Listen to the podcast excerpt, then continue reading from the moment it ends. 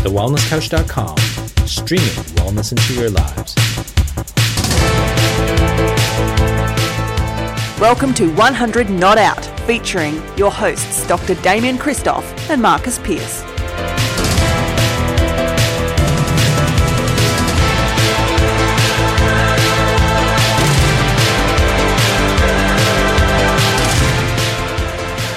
To another edition of 100 Not Out, a weekly show dedicated to helping you master the art of aging well. My name is Marcus Pearce, and in this episode, my sensational co host, Dr. Damian Kristof, and I take our interview with Talisha Kendall a step further and go into her uh, battle with Crohn's, and we pick it up where she um, talking about the details of having a fecal transplant.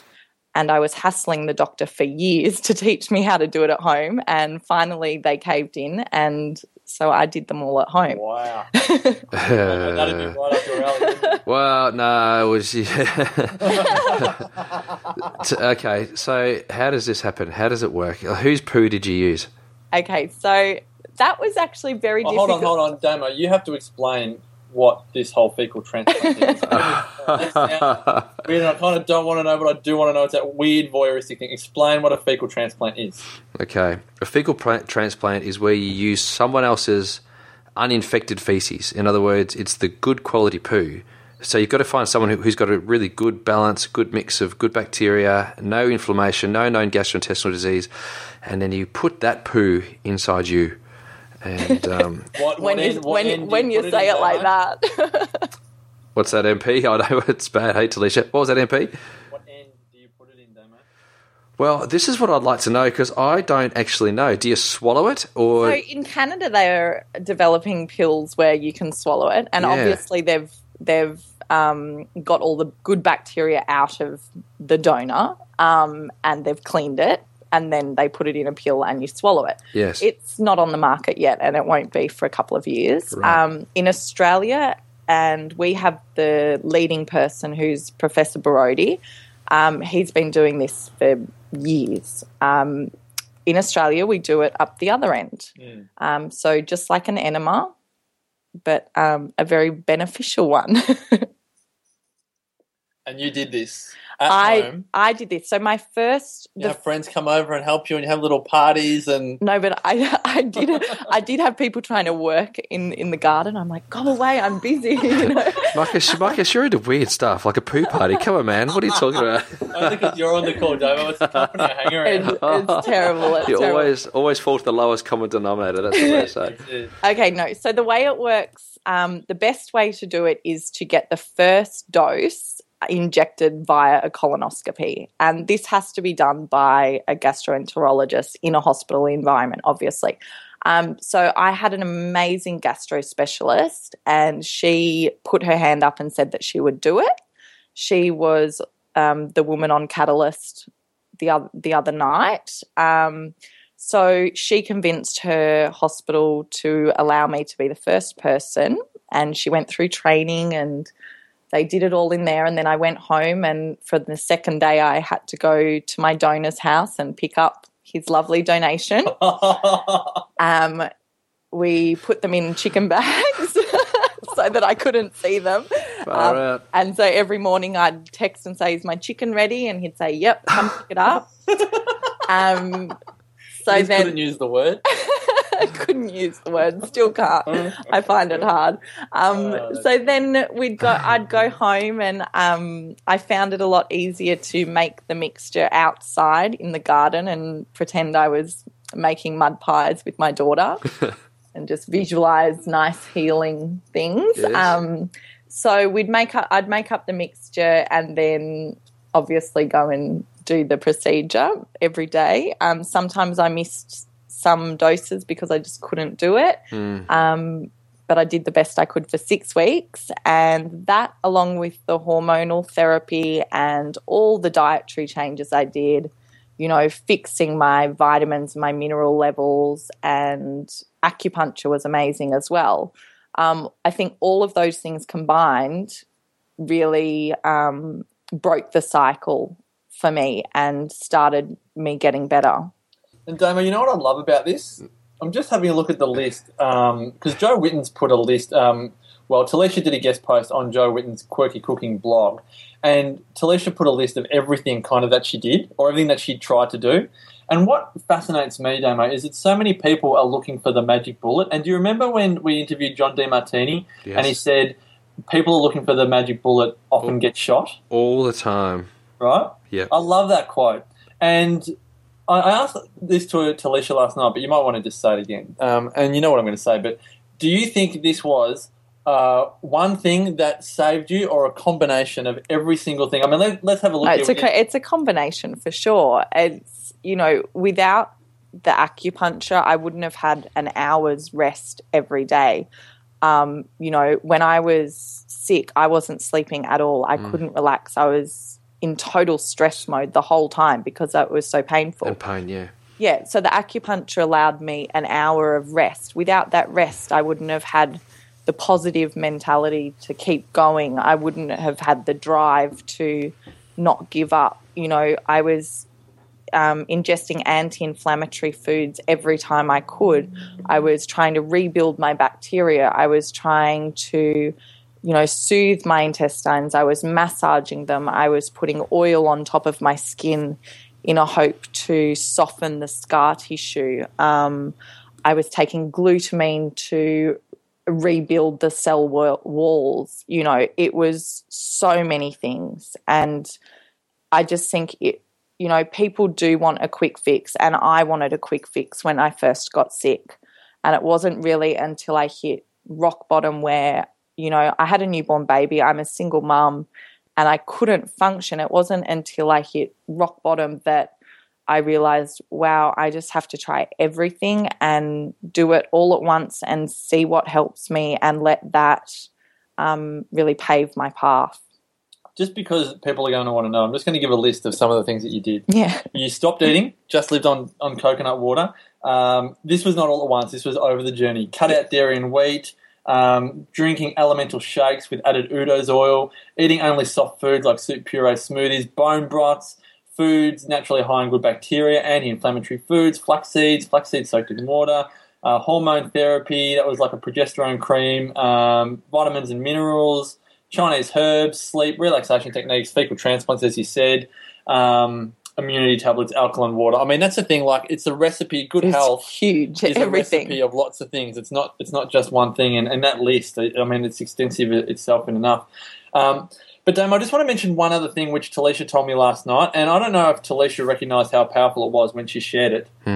Um, when you were in hospital, you had like a um, enough's enough moment where um, the doctors said that they were going to have to essentially take out your entire intestine. Yeah, the doctors came to my room every single day, and every single day the surgeon would look at me and say, Are you ready for the surgery yet? Oh my gosh. and I would say no. And he'd Good say, on you. Okay, I'm going to come and ask you tomorrow. Talisha, Oh, you've got like no bullying. other option. Jeepers. So, you know, and I believe that, you know, they thought what they were suggesting to me was right in their opinion For in sure. Yeah, absolutely. But, you know, I just couldn't accept that. I'm single. I didn't want to have no intestines as well. And, you know, I just thought it's it's too much for me. I can't cope with that. So, you know, when they kept coming every single day, I just went, no, F this.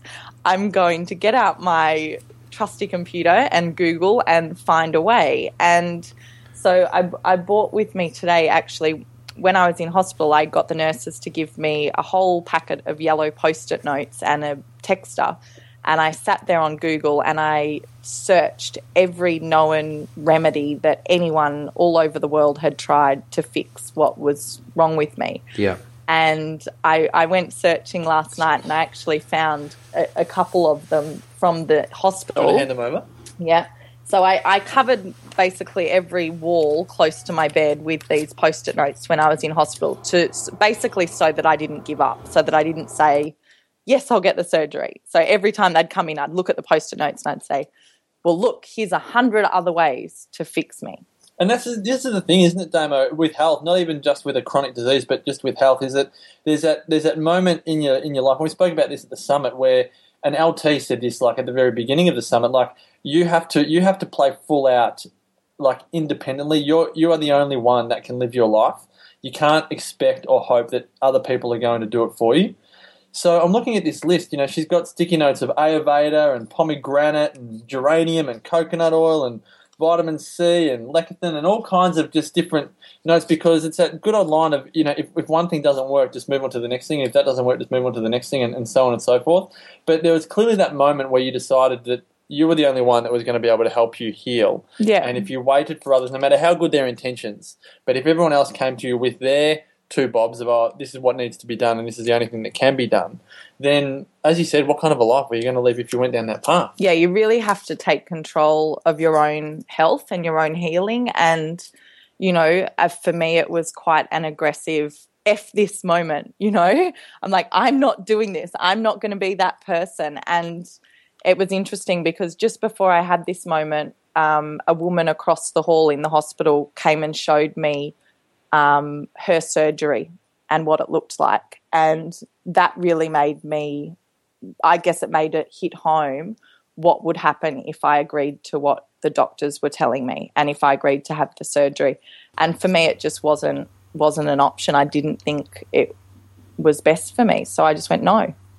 You know, Now, Talisha, there'll be people listening to this going, "You kill You're killing me." Like, what, I've got to put someone else's poo inside me. Like, what the No. heck are you talking? So, can I just? I don't. I don't think everyone has to do that. I did that because I was terrible. Like on a scale of, you know, one to hundred, I was hundred and one in terms of how bad I was. Well, I just Um, want to take it back a couple of steps because there's you would have you were getting a whole lot of early indicators. Like, and so I want to go back to the early indicators because you would have had gastrointestinal dysfunction a long time before you had any kind of blood or pus in your Yeah. poo, right? Yeah. So this is important for people to listen to because it's the early indicators. Because yes, you can get to the very end and you can be threatened with losing your colon or losing your intestines and have all that ripped out before you decide to do something.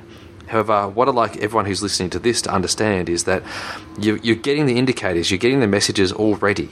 And if you don't listen to the messages, or if you just think it'll be fine, it'll be okay, um, it'll go away, then it may be too late one day, right? So, um, and, and for you, you're very fortunate because there are some people with Crohn's disease or ulcerative colitis where their bowel perforates, they get peritonitis, and Oh, you know, I was I was extremely lucky. Yeah. And I thank that every day. You know, I think every time I walk down, you know, down the beach in the sunlight, I think, oh my God, thank God I can do this today. And a lot of it's to do with your persistence because you could have actually gone the easy route, had your intestines removed, and then lived a life of total challenge for the rest of your life. Because if, Yeah. without That's the thing, that's not the easy route. It's just, you know, they paint it as the easy route, but it's not. It's hard. it's tough. Like I can't even imagine what that would be like. You just, uh, I just don't even want to think about it. But my, but the thing is that what the reason why um, fecal transplantation works is because the reason why there's a dysfunction to the extent to which Talisha had in her gastrointestinal system is because the bacteria in her gut were the wrong ones. And so putting back into Talisha's gut the right bacteria or a good mix of better bacteria because let's um, it's highly possible that the guy that you you got your poo from um, he has had antibiotics or he's had beer or he's had bad food or he's got crappy diet or there's yeah, there's ho- that was still better than my bacteria. that's exactly right. That's, That's right. matters. the most pure, ba- the most pure poo that we can get uh, obviously comes from a breastfed baby. And until the and once antibiotics go in there, then or antibiotics or as you know people get older, in, in particular girls when they get older, they go onto the contraceptive pill. Yeah. Um, and you know people start to take di- you know digestive you know suppressants like antacids or whatever else, um, Metamucil, and all they're, they're taking stuff that just disrupt their um, their biotic or their, their biota, their, their good bacteria in the gut. up those warning signs that we were talking about. I mean, That's right. Are the warning signs. So you've got to get your bugs right. That's the key Yeah. thing, right? So at the early stages, when you're getting all this dysfunction, like there's people listening to this going, "Well, where do I start? Do I have to take someone? Do I have to get fecal transplant because I've got diarrhea?" No, you've got to get your bugs right. So make sure you get yourself good probiotics. Make sure you're eating foods that are fermented. Make sure that you're putting in the good food. You know, appropriate types of carbohydrate, like vegetable based and fruit based carbohydrates, to re-nourish the gastrointestinal system. Now there'll be some people with food sensitivities, like fructose malabsorption. The reason why I got fructose malabsorption in the first place is because your bugs are wrong. So if you get your bugs right and you get your digestion sorted with enzymes and hydrochloric acid, and make sure that you're nourishing your gastrointestinal system, got the nutrients like glutamine and even herbs like licorice and um, psyllium hulls and things like that. Like all this stuff to fix your gut up. Do it now before it gets bad. Then you won't end up having to do what Talisha had to do. But if you're at that point where you've got the disease or you've been given the diagnosis, then what Talisha had to do is a very good next step before you go and take, you know, organs out.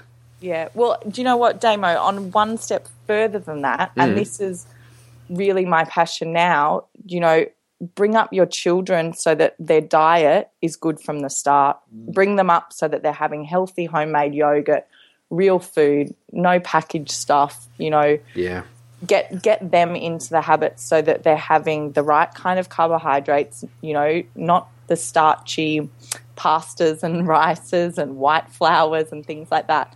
And you know, we we talk about paleo lifestyle, um, and I think even if you're not a fan of paleo, um, for those people that don't know, it's basically living like the guys did, you know, a million years ago.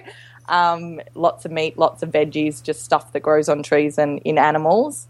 Um, I think it's a really good way with our children just to try and, if we can't help ourselves or we don't want to help ourselves, at least bring them up in the way so that their intestines and their guts are healthy from the start.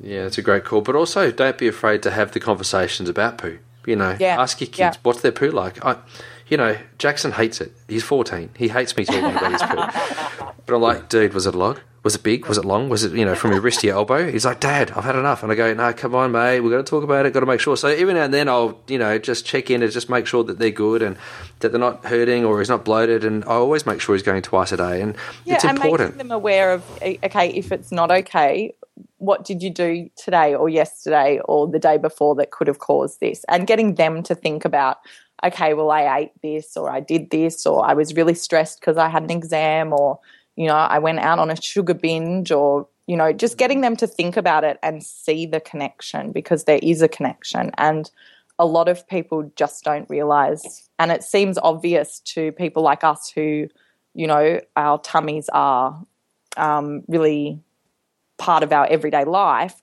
But, um, you know, some people don't actually realize that there is a connection between what you do and the type of food you put into your body and the feelings that you're getting in your gut. Well, we could keep on going forever and ever, but Talisha, we're going to wrap this up. And I'm going to say, first of all, massive thank you for doing this interview pretty much at short notice, at less than 24 hours, actually.